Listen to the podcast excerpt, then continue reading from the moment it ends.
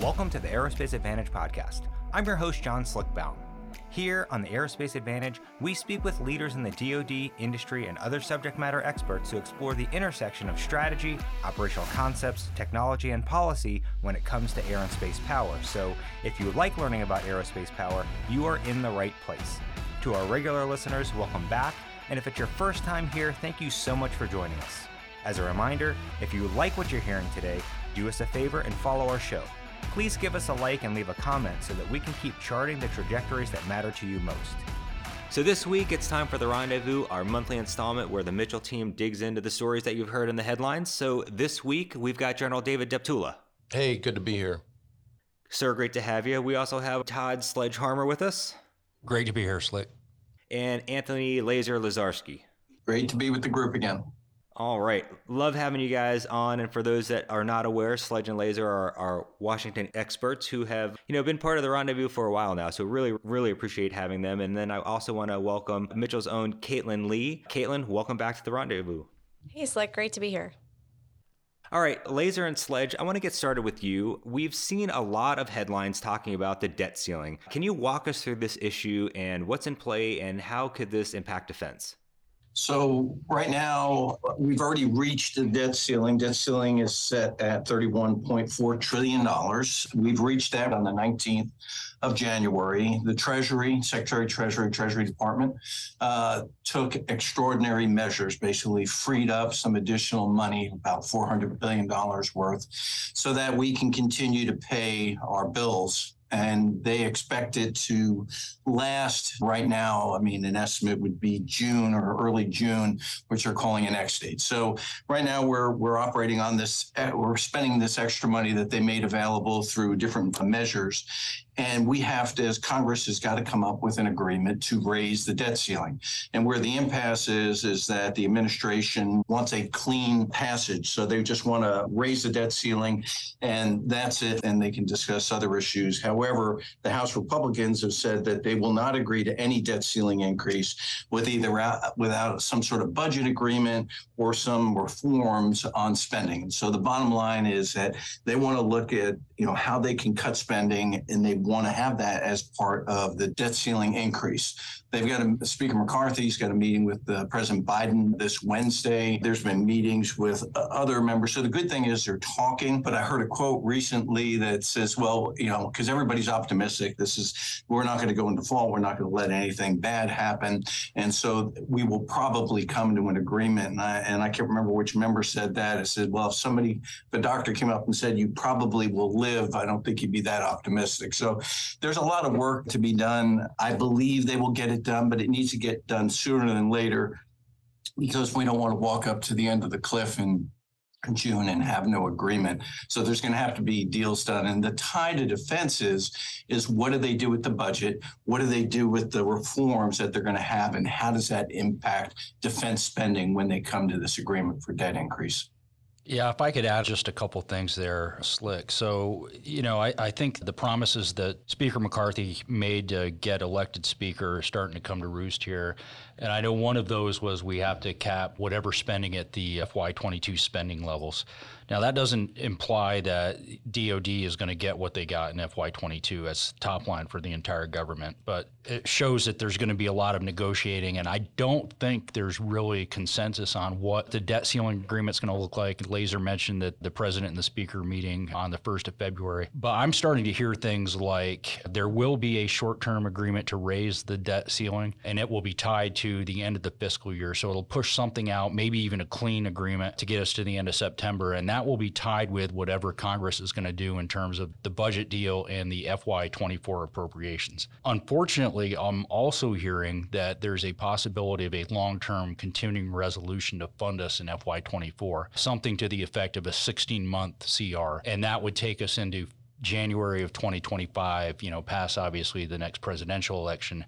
But as everyone out there knows, the big impact of a continuing resolution is the for defense in particular is the previous enacted fiscal year funding levels and no new starts. So there would be some policy implications, and I think that will be almost as traumatic as any reductions in spending for DoD. Gents, you were both in Washington in 2011 when the Budget Control Act was passed, you know, which led to years worth of serious defense spending cuts. So, do you see this fight heading the same way?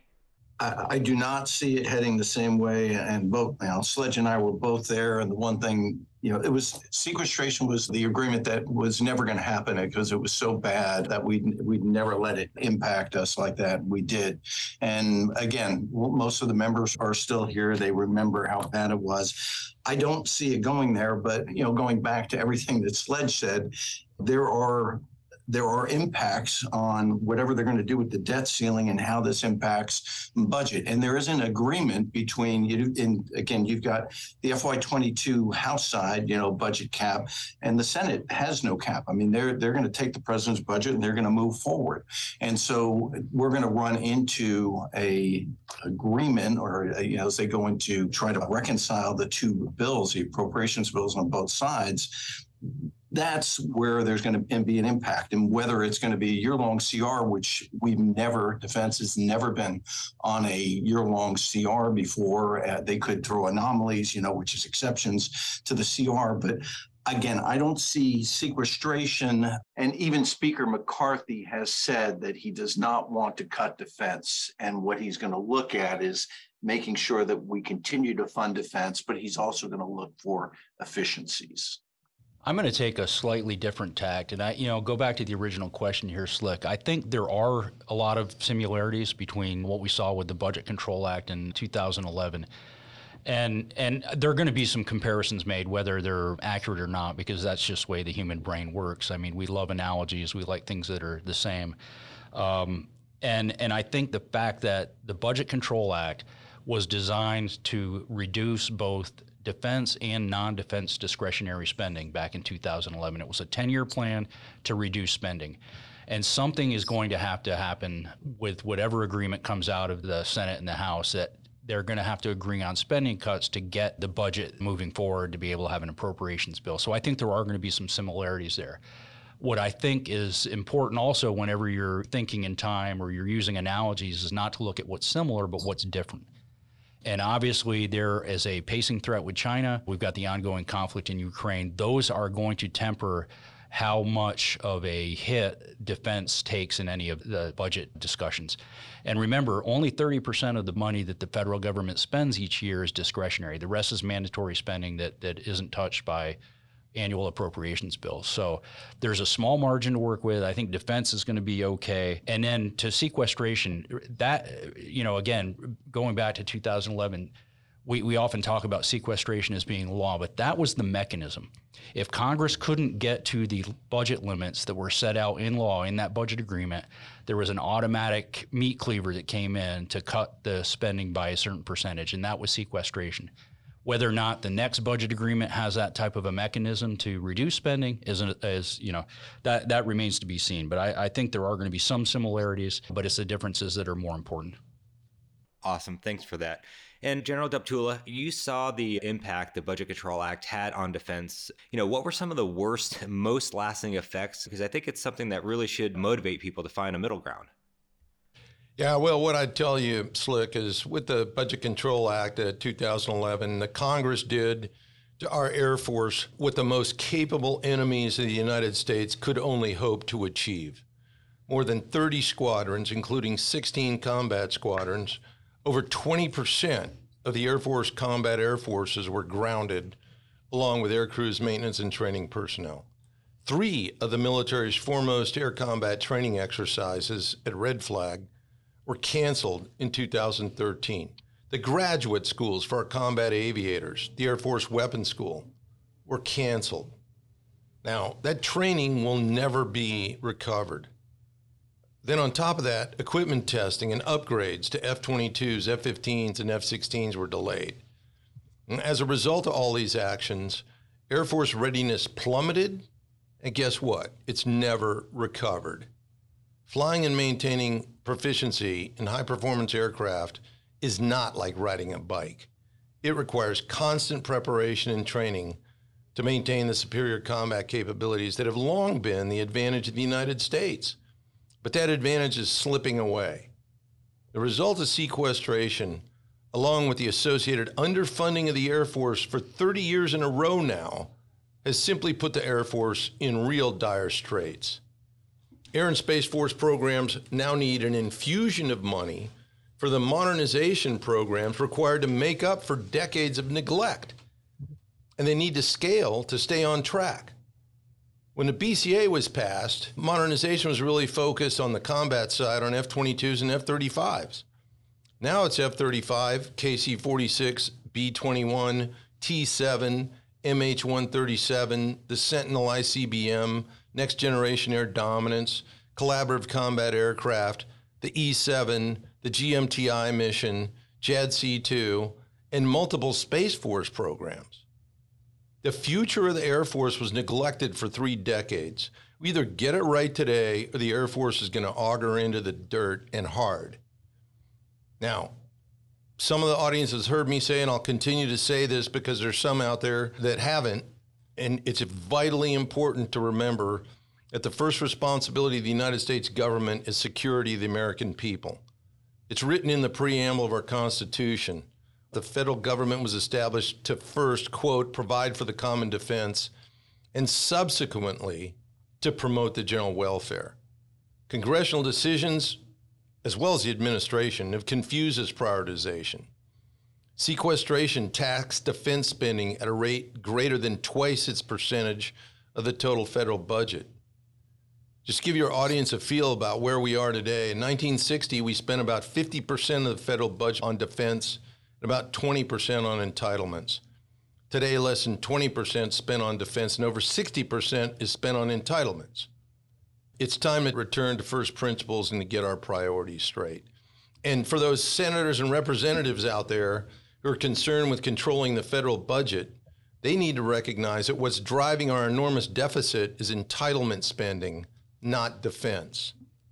And regarding that fact, it's crucial to understand that the only thing more expensive than a first rate Air Force is a second rate Air Force. Yeah, sir, I appreciate that breakdown. I, I cannot agree with you more. And unfortunately, I think we've got an uphill road to travel. And, you know, Lazer and Sledge, I want to ask you what else is happening on the Hill. You know, I, I hear we won't likely have a budget until the end of February, and committee assignments are starting to be released, and the parties are obviously posturing for this new Congress. So, what else should we be tracking here? Yeah, I would I would say first of all, those are two important things. I, I would say though we're probably not going to see a budget until the end of March. The Office of Management and Budget (OMB) has finally provided the passbacks to the departments of the executive branch, and it usually takes somewhere between six to ten weeks uh, for those passbacks to go. The numbers get readjusted in the estimates and submission before a consolidated budget request goes over to Capitol Hill. I'm hearing two numbers right now. One is the 20th of March, the other is the 28th of March when we can expect to see the budget go over. I'm going to kind of lean to the latter there. I think it'll be late March before we do that. I completely agree with Sledge. What we're hearing right now is that the budget is going to come over late March. However, there's also rumor that they're trying to expedite getting the budget over to the Hill and could come over as early as the first week of March. But regardless, it is late and it is going to impact how we go forward in trying to get back to regular order. Additionally, the J books, the justification books that we use, typically will come in four weeks later than the budget, which uh, will slow us down also.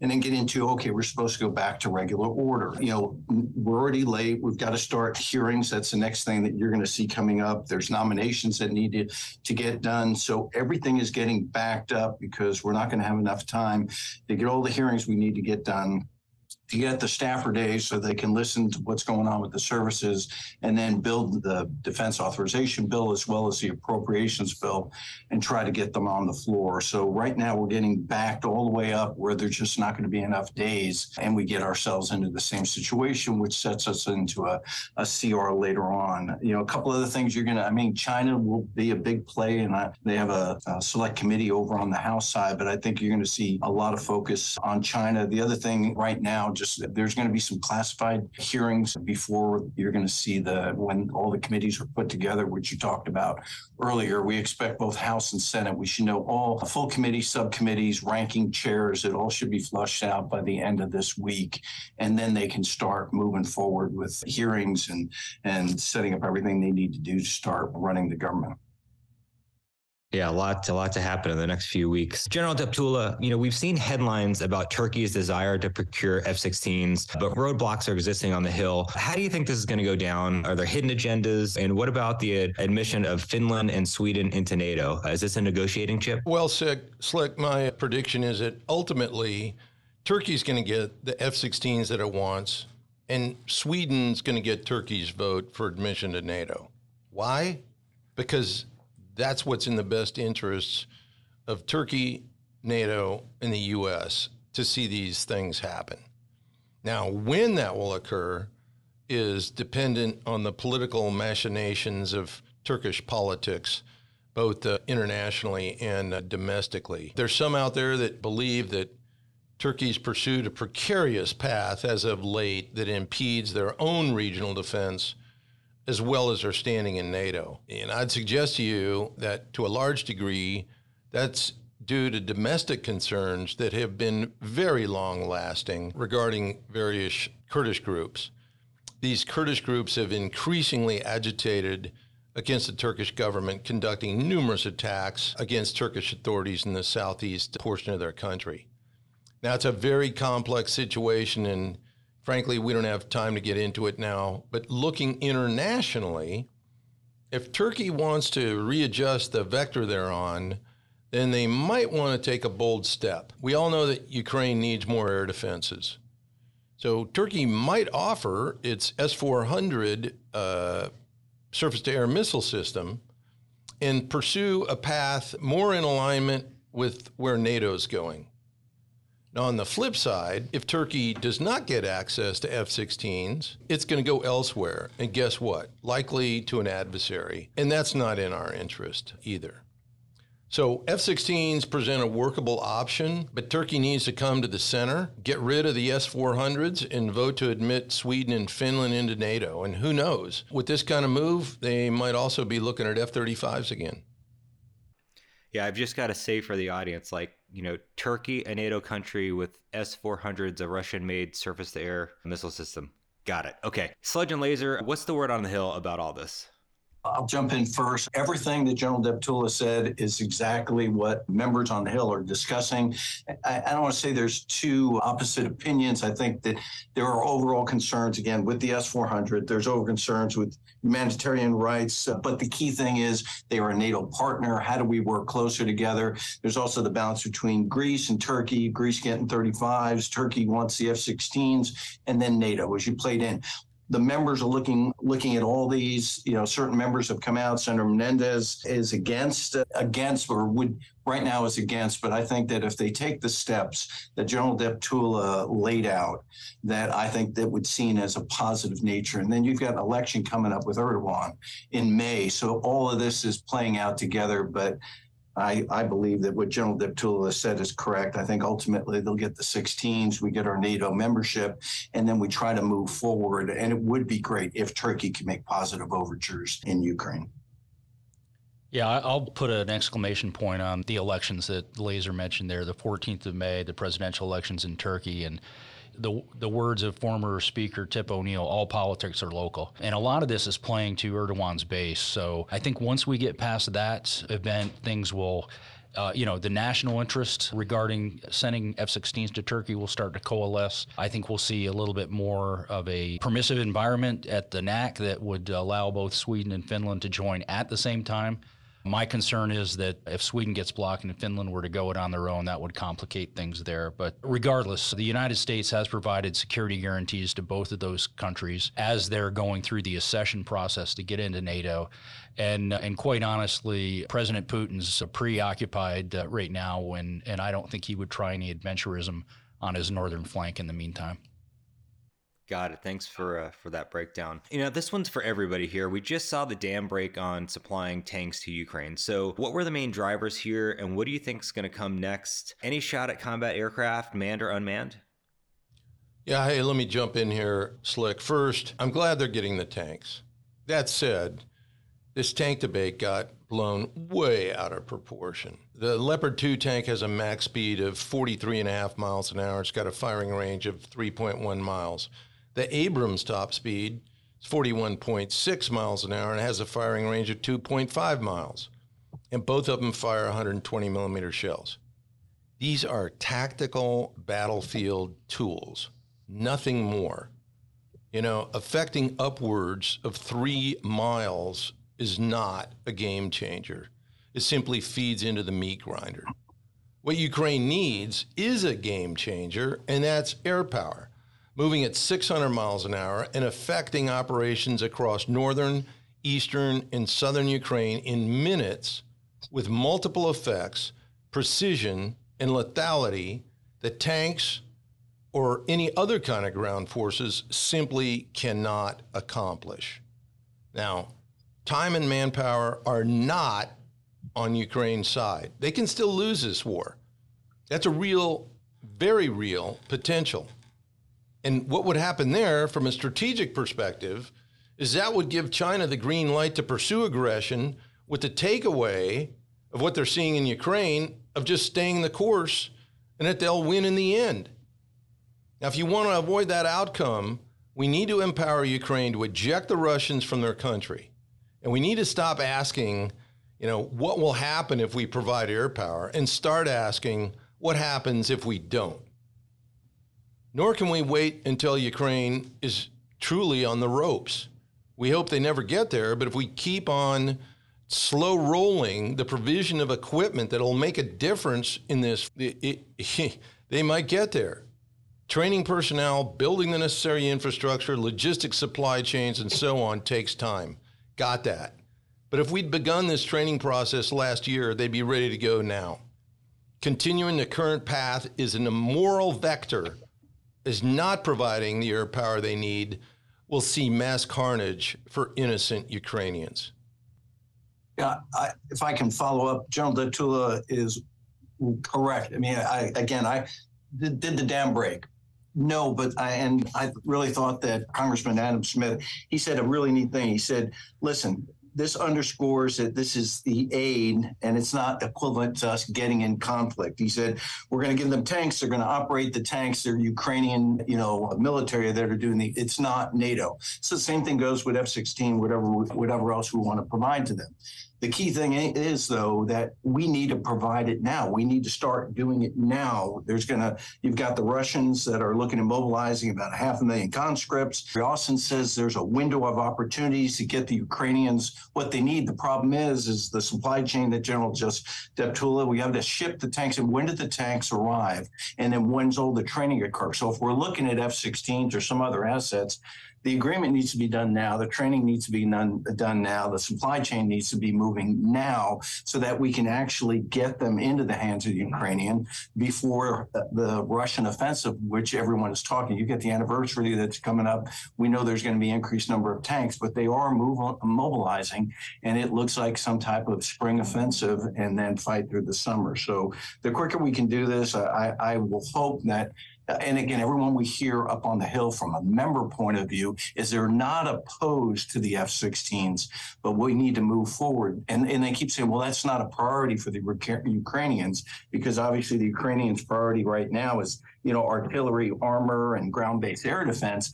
But we've got to make it a priority for the 16th now, because by the time it makes it a priority, it's going to be too late. Yeah, let me jump in there, Lazer, because that's a bit, this gets real complex but if you go back to the beginning of this war, air power was President Zelensky's number one priority. And it, it was for months, up to and including his presentation to Congress. But he's also pragmatic. And the message he was getting from the State Department wizards and those hanging around the National Security Council and the politicos at the Department of Defense was hey, cool it, you know, we're not ready to give that to you now. So quit beating your head against the wall. And, and so there's some pragmatic politics at play as well. So folks that say, well, it's not on the U.S., not on the Ukrainians' priority list. You bet your butt it was. and it still is. The issue is trying to work the politics to get the delivery of these air power systems that absolutely would make a difference.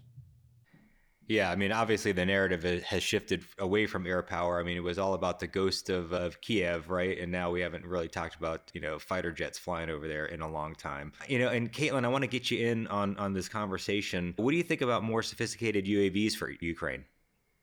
Yeah, thanks. Like, I think it, they're essential, but as General Deptula pointed out, it's been a really long and rocky road because of these political considerations. You know, we have this missile technology control regime that just doesn't prohibit us exporting more sophisticated drones like the Sky Warrior, Army Sky Warrior, but it also doesn't make it easy. And it's too bad because that's a real relic of the Cold War and sort of speaks to the dysfunction we have going on between state and DoD. And I think, you know, filling in that void, General Deptula actually sent a really interesting statistic out earlier about this. You know, so we're not exporting our sophisticated drones, but China sure is. And so if you look at what's going on over there, it's delivered over 282 combat drones to 17 countries in the last decade. Compare that to the US, which has delivered just 12 combat drones to two countries. And you see how this dynamic is playing out in Ukraine. Today in Ukraine, there's more than 6,000 Chinese made DJI quadcopter drones flying around. And these things have proven pretty useful for just doing some intelligence, surveillance, and reconnaissance and some artillery st- spotting right on the front lines.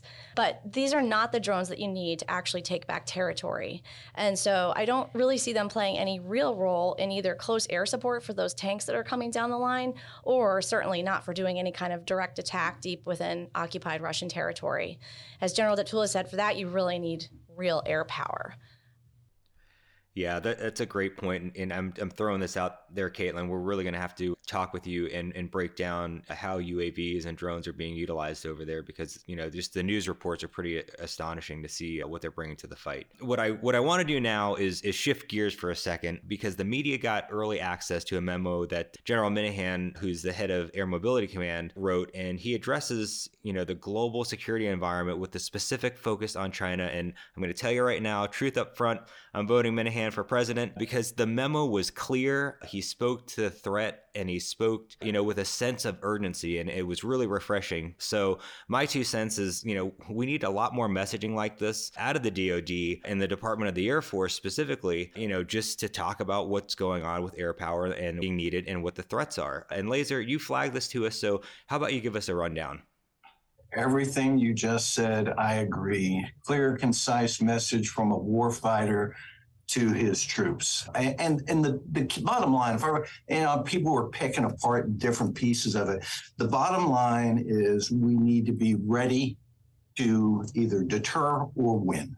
I mean that, and and I don't care whatever little pieces they want to pick out, but that's all he's trying to do. It could be 2025, and you had, you know, several other leaders that were out in the same time he was out in Indo-PACOM that also had similar messages. And the whole focus is we his AMC, he's trying to get uh, AMC ready to go ahead and execute the mission and deter China, or if, if needed, go defeat China. So again, he was he was probably gave the best talk at AFA, and I just thought this was one of the best memos I've read in a long time. Yeah, and, and I'm like everybody else's opinion. What do you guys think about the tone and play from uh, General Minihan? What I tell you, Slick, is uh, General Minihan should be commended for the clarity in which he delivers his message, sense of urgency, and speaking as a warfighter, not a bureaucrat or worse, an academic. So Mitchell Institute's going to do everything in our means to support him. Look, any fight in the Pacific is going to be won or lost largely based on logistics. An enemy doesn't need to shoot down an F-22 if it can ground it for want of supplies. That's the same effect and easier.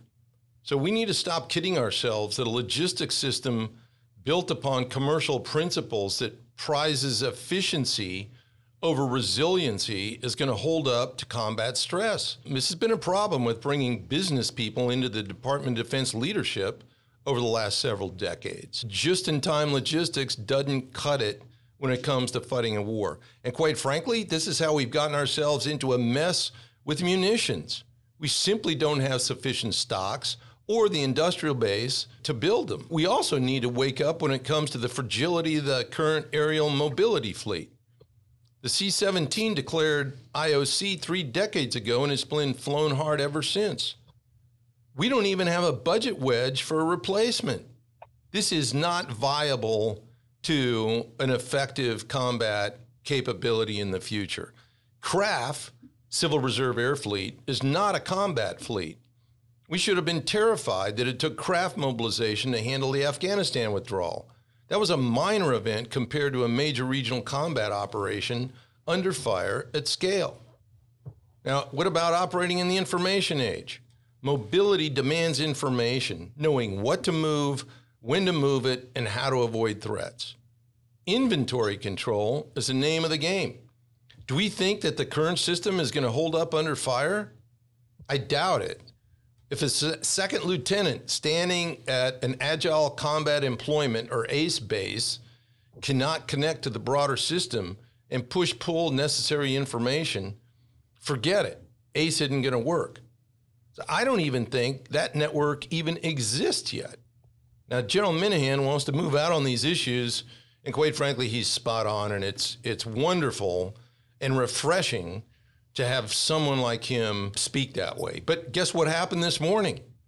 Department of Defense, in their infinite wisdom, came out and pushed him aside and kind of said, "Well, you know, that's that's we don't we don't necessarily agree." Nonsense. Yeah, I would jump in on the same thing. You know, back here in the the uh, Beltway AOR, you're going to get a lot of that. And I can when I read the the pushback from from DoD, and we'll you know, we'll have to wait and see what the, the larger administration does. You know, Robin Olds on a flight line in Vietnam and uh, saying something, and then the uh, the public affairs captain going what the colonel meant to say. I, I'll I'll be curious to see what uh, what we get in the coming days on this is what the general meant to say. But spot on. Kudos to General Minihan and, and absolutely right. We we can't deter and we can't win if we uh, we don't acknowledge the threat and then do something meaningful to counter it. Well, I was just going to add, I was trying not to be in the, be the cynic in the group, but I'm glad that we pointed it out that you know hopefully he does not get sidelined, and we we continue to get this refreshing leadership from a warfighter's perspective. Slick, I will tell you, he's got some, I don't want to say naysayers on the Hill, but there were several members that came out in support of what he said. But again, that's great to hear. General Brown, the Chief of Staff of the Air Force, has said accelerate, change, or lose. And here you have a frontline combat commander actually trying to go out and do that. So he should be commended for that, not pushed aside or told that he's doing the wrong thing. Yeah, great, great point, Caitlin. I really appreciate that. All right, I'm going to spin the globe once again. This past week, we saw the U.S. and Israel host a major exercise called Juniper Oak, and we're talking big. Check out these numbers 140 aircraft, including F 35s and B 52s, naval vessels, including the carrier H.W. Bush, and it enforces firing over 180,000 pounds of live munitions. So, this was the largest exercise we've ever seen held between the two countries, and it brings up a major point. We talk a lot about the fight in Ukraine, and we mention the threat posed by China, but other security challenges are still out there. I mean, you know, Iran had to have a major factor driving this exercise, signaling to Tehran to color in the line. So, General Deptula, can you speak to us about how you see the U.S. military balancing these sorts of risks right now? Well, this is exactly why the Air Force and the Space Force need to be scaled for realistic global demand. The Department of the Air Force faces concurrent demands everywhere. That's because our national defense strategy calls for it. Pacific, Europe, Middle East, Africa, Arctic, Homeland, and so on and so forth. Now, the same is not true for the other services. Last time I checked, there isn't a huge demand for a large standing army in the Pacific, and the Navy has a limited role in Europe or the Middle East. Air and space cover the entire globe, everywhere, all the time. So let's get down to brass tacks. A one major regional conflict versus a two major regional conflict demand may be relevant for the other services, but it's wholly inappropriate for the Air Force given the concurrency of demand wherever conflict breaks out. If we size only for one major theater war, then we're green lighting every adversary when we're bogged down doing one thing. The Air Force needs to be sized for a minimum of fighting and winning two major regional conflicts simultaneously. This also speaks to the diversity of the Air Force and Space Force required to maintain a balanced portfolio. Building to succeed at the high end of conflict is obviously crucial, But it can't be the only set of capabilities that are built because not everything needs to go into contested airspace. Building that sort of force would be unaffordable and suboptimize other attributes that we seek to have in our system and inventory. And that's why assets like MQ9 and the, and the B1 are hugely valuable. It's because they deliver necessary combat effects in a broad range of areas with enormous cost effectiveness. And that matters. I've said it before and I'll continue saying it. Maybe somebody on the Hill will pick up on it sometime in the future, but a single B 1 can deliver the entire ordnance delivery capacity of an aircraft carrier at range. That's cost effectiveness, folks. So if you're not going to give us more top line, then the Department of Defense needs to get smarter about the way it allocates money inside its defense budget. By the way, Juniper Oak had both F 35s and the B 52 in play, and that speaks to the full spectrum of capabilities that we need. Awesome. Anybody else want to weigh in on this? Yeah, Slick, if I could just kind of bring us back to the exercise. Obviously, the, the reason you exercise is to improve your readiness, work on interoperability, and, and you know, learn to, to work with your coalition partners there. But there's also a strategic messaging aspect of, of any exercise, especially when you live in a dangerous neighborhood. And and that, you know, where where Israel is is truly a dangerous neighborhood. And that country has a, a very long track record of vigorously exercising their right of self-defense. So I, I think part of the exercise was to send a message and I'll be really curious to learn some of the details of the recent explosion at a weapons facility in central Iran. If this was uh, any any way related to that, or if there's you know a, a stronger message that was coming out of the exercise. Copy all. All right, Caitlin, the DoD issued updated guidance regarding the artificial intelligence, and of course, that's been such a hot topic. So, what's up here, and you know, what's the impact that our tech development and operational activities are going to uh, get from this? Yeah, so the original policy, DoD policy on autonomous weapons, came out way back in 2012, so over 10 years ago. So this is really just an update, and it's a really important one, though, because if you think back to 2012, artificial intelligence, which is sort of one of the main technologies that power autonomy, was still so new, and the military applications were just at the very beginning of being well understood. And so there was a lot of confusion initially, even with the new policy. You know, you had senior leaders kind of saying, oh, you know, we're not allowed to have a, a weapon system that takes the human out of the loop. Well, in fact, the 2012 policy didn't didn't prohibit that. It did not ban autonomous lethal weapon systems. It just put into place some review processes to make sure that the technology was safe and well tested. And so the new policy, we've come 10 years ahead now, and clearly AI has come a long way. And so now there's a need to update the policy because people kind of understand a little bit more how artificial intelligence could be relevant in a combat setting. Um, and so it's time to sort of update that policy. And, and the main thing that this policy does is it just expands on the 2012 policy to say, hey, we know that this AI can be really important in combat for speeding up decision making and and and reducing manpower requirements. But we also understand that we have to keep this AI safe and monitor it. No one wants to see, you know, killer robots indiscriminately out there killing things. And so I think the updated policy actually strikes a really nice balance because it says, hey, DoD, we do need to field autonomous systems, but we also need to have the right safeguards in place. And so, just to give you a little detail on this, what the new document does is it actually creates a new AI working group. It's got some very senior people on it the, the undersecretaries for policy, for research and engineering, acquisition and sustainment, and the ch- vice chairman of the Joint Chiefs. And so, if a service wants to develop and field a new autonomous weapon system, they've got to meet a pretty high bar. They've got to get through this this working group, and in fact, they have to do it twice. They have to do it when they want to develop the system, and then they've got to go back again to this working group when they want to field it.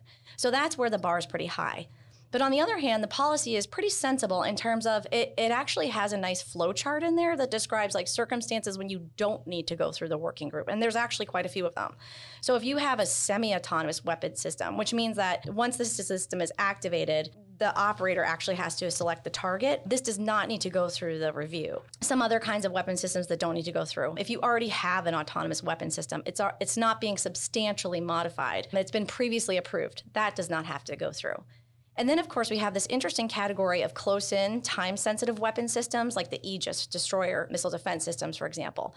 Those do not have to go through this review process because those have been around for a while and are basically their point is to just quickly react to threats that are coming in so fast that a human couldn't possibly intervene. And so there's a nice balance in this in this policy, I think, between sort of being cautious and ethical about the AI, but also understanding and acknowledging that we can't put too much red tape into this system. I think there's a huge credit credit goes to Dr. Michael Horowitz, who's the head of the OSD Policy Office on Emerging Technology and played a leading role in this policy. Um, he's someone who's been very thoughtful in terms of just writing a lot about what artificial intelligence might do to the battle space. And you know, right now this is all kind of theoretical, and I think he's really pushing the envelope to understand what the implications could be and come up with a pretty, what I think is a pretty pragmatic policy. Yeah, no, I appreciate that you're breaking that down because I have to admit, Caitlin, as soon as you said working group, and I was just thinking of whatever your acronym letters that are going to end in WIG, you know, is going to be an organization that probably doesn't produce much, but it really sounds like, especially for the pros and cons of what makes it actually makes it to this working group, seems like it's going to be pretty effective. Anybody else want to weigh in on this? Yeah, I'll just offer that we need to use realistic measures to balance uh, combat effectiveness and ethics. And, and that means acknowledging that a country like China is going to use artificial intelligence to speed up their decision making, and we need to respond to that. But on the flip side, too much reliance on AI is going to interject vulnerabilities, both ethical and performance based, and that's where human involvement is still crucial. So it's a balance. I'd also remind the audience, and this big, I don't want to take too much time here, but remember it's humans that are writing the algorithms upon which artificial intelligence is based. So we can write algorithms that comply with all the laws of armed conflict and ethical quandaries in advance. But bottom line is, military folks need to watch these debates closely because academics left to their own devices are going to make false conclusions because they really lack the background to understand the variables in play in war. It's it's like asking a combat pilot to render major medical advice, you really should consult a doctor because pilots aren't surgeons and surgeons aren't combat pilots. So the same holds for significant military judgments at the strategic, operational, and tactical levels. So this is something to watch. People may be well meaning, but unless they've been a practitioner, they need to exercise caution on leading to too many conclusions absent rigorous informed research and first person consultation. Just uh, three quick things. Is number one, as I was reading through it, I, I, a little concerned. I, I, agree on the balance. Just a little concerned that it, it may call, it may take too much time to get needed equipment fielded. Our adversaries are not taking time. They're not as bureaucratic as we are. So, like other systems that we've tried to field, it's just concerning as I was looking at and reading the study development, all this. I'm just concerned that does it slow us down? And I understand all the requirements and the need to make sure that the our autonomous weapon systems are doing what they're supposed to do. At the same time, we need to make sure that we can field them as soon as they're ready. The second thing, it, it is great that we have increased our spending AI to include autonomy, you know, from a half a billion to over two and a half billion. And the last thing is big kudos on the Air Force who just uh, had its first uh, university affiliated research center, Howard University, which is also the first historically black college and university. So, and again, they're going to be focused on tactical autonomy and man and unmanned teaming. So that's it's a great thing. Air Force is moving in the right direction. Well, everyone, I can't say thanks enough again for taking your time out for this rendezvous. We had a lot of really important stuff to talk about and I really, really appreciate it. But unfortunately, that's all we have time for today. So, General Deptula, Lazer, Sledge, and Caitlin, it's been awesome, awesome catching up. Thanks so much. Yeah, you bet, Slick. Have a great aerospace power kind of day. Thank you, Slick. Oh, Always a pleasure. Thanks. Thanks, Slick. With that, I'd like to extend a big thank you to our guests for joining in today's discussion. I'd also like to extend a big thank you to our listeners for your continued support and for tuning in to today's show. If you like what you've heard today, don't forget to hit that like button and follow or subscribe to the Aerospace Advantage. You can also leave a comment to let us know what you think about our show or areas you think we should explore further. As always, you can join in on the conversation by following the Mitchell Institute on Twitter, Instagram, Facebook, or LinkedIn, and you can always find us at mitchellaerospacepower.org. Thanks again for joining us, and we'll see you next time. Stay safe and check six.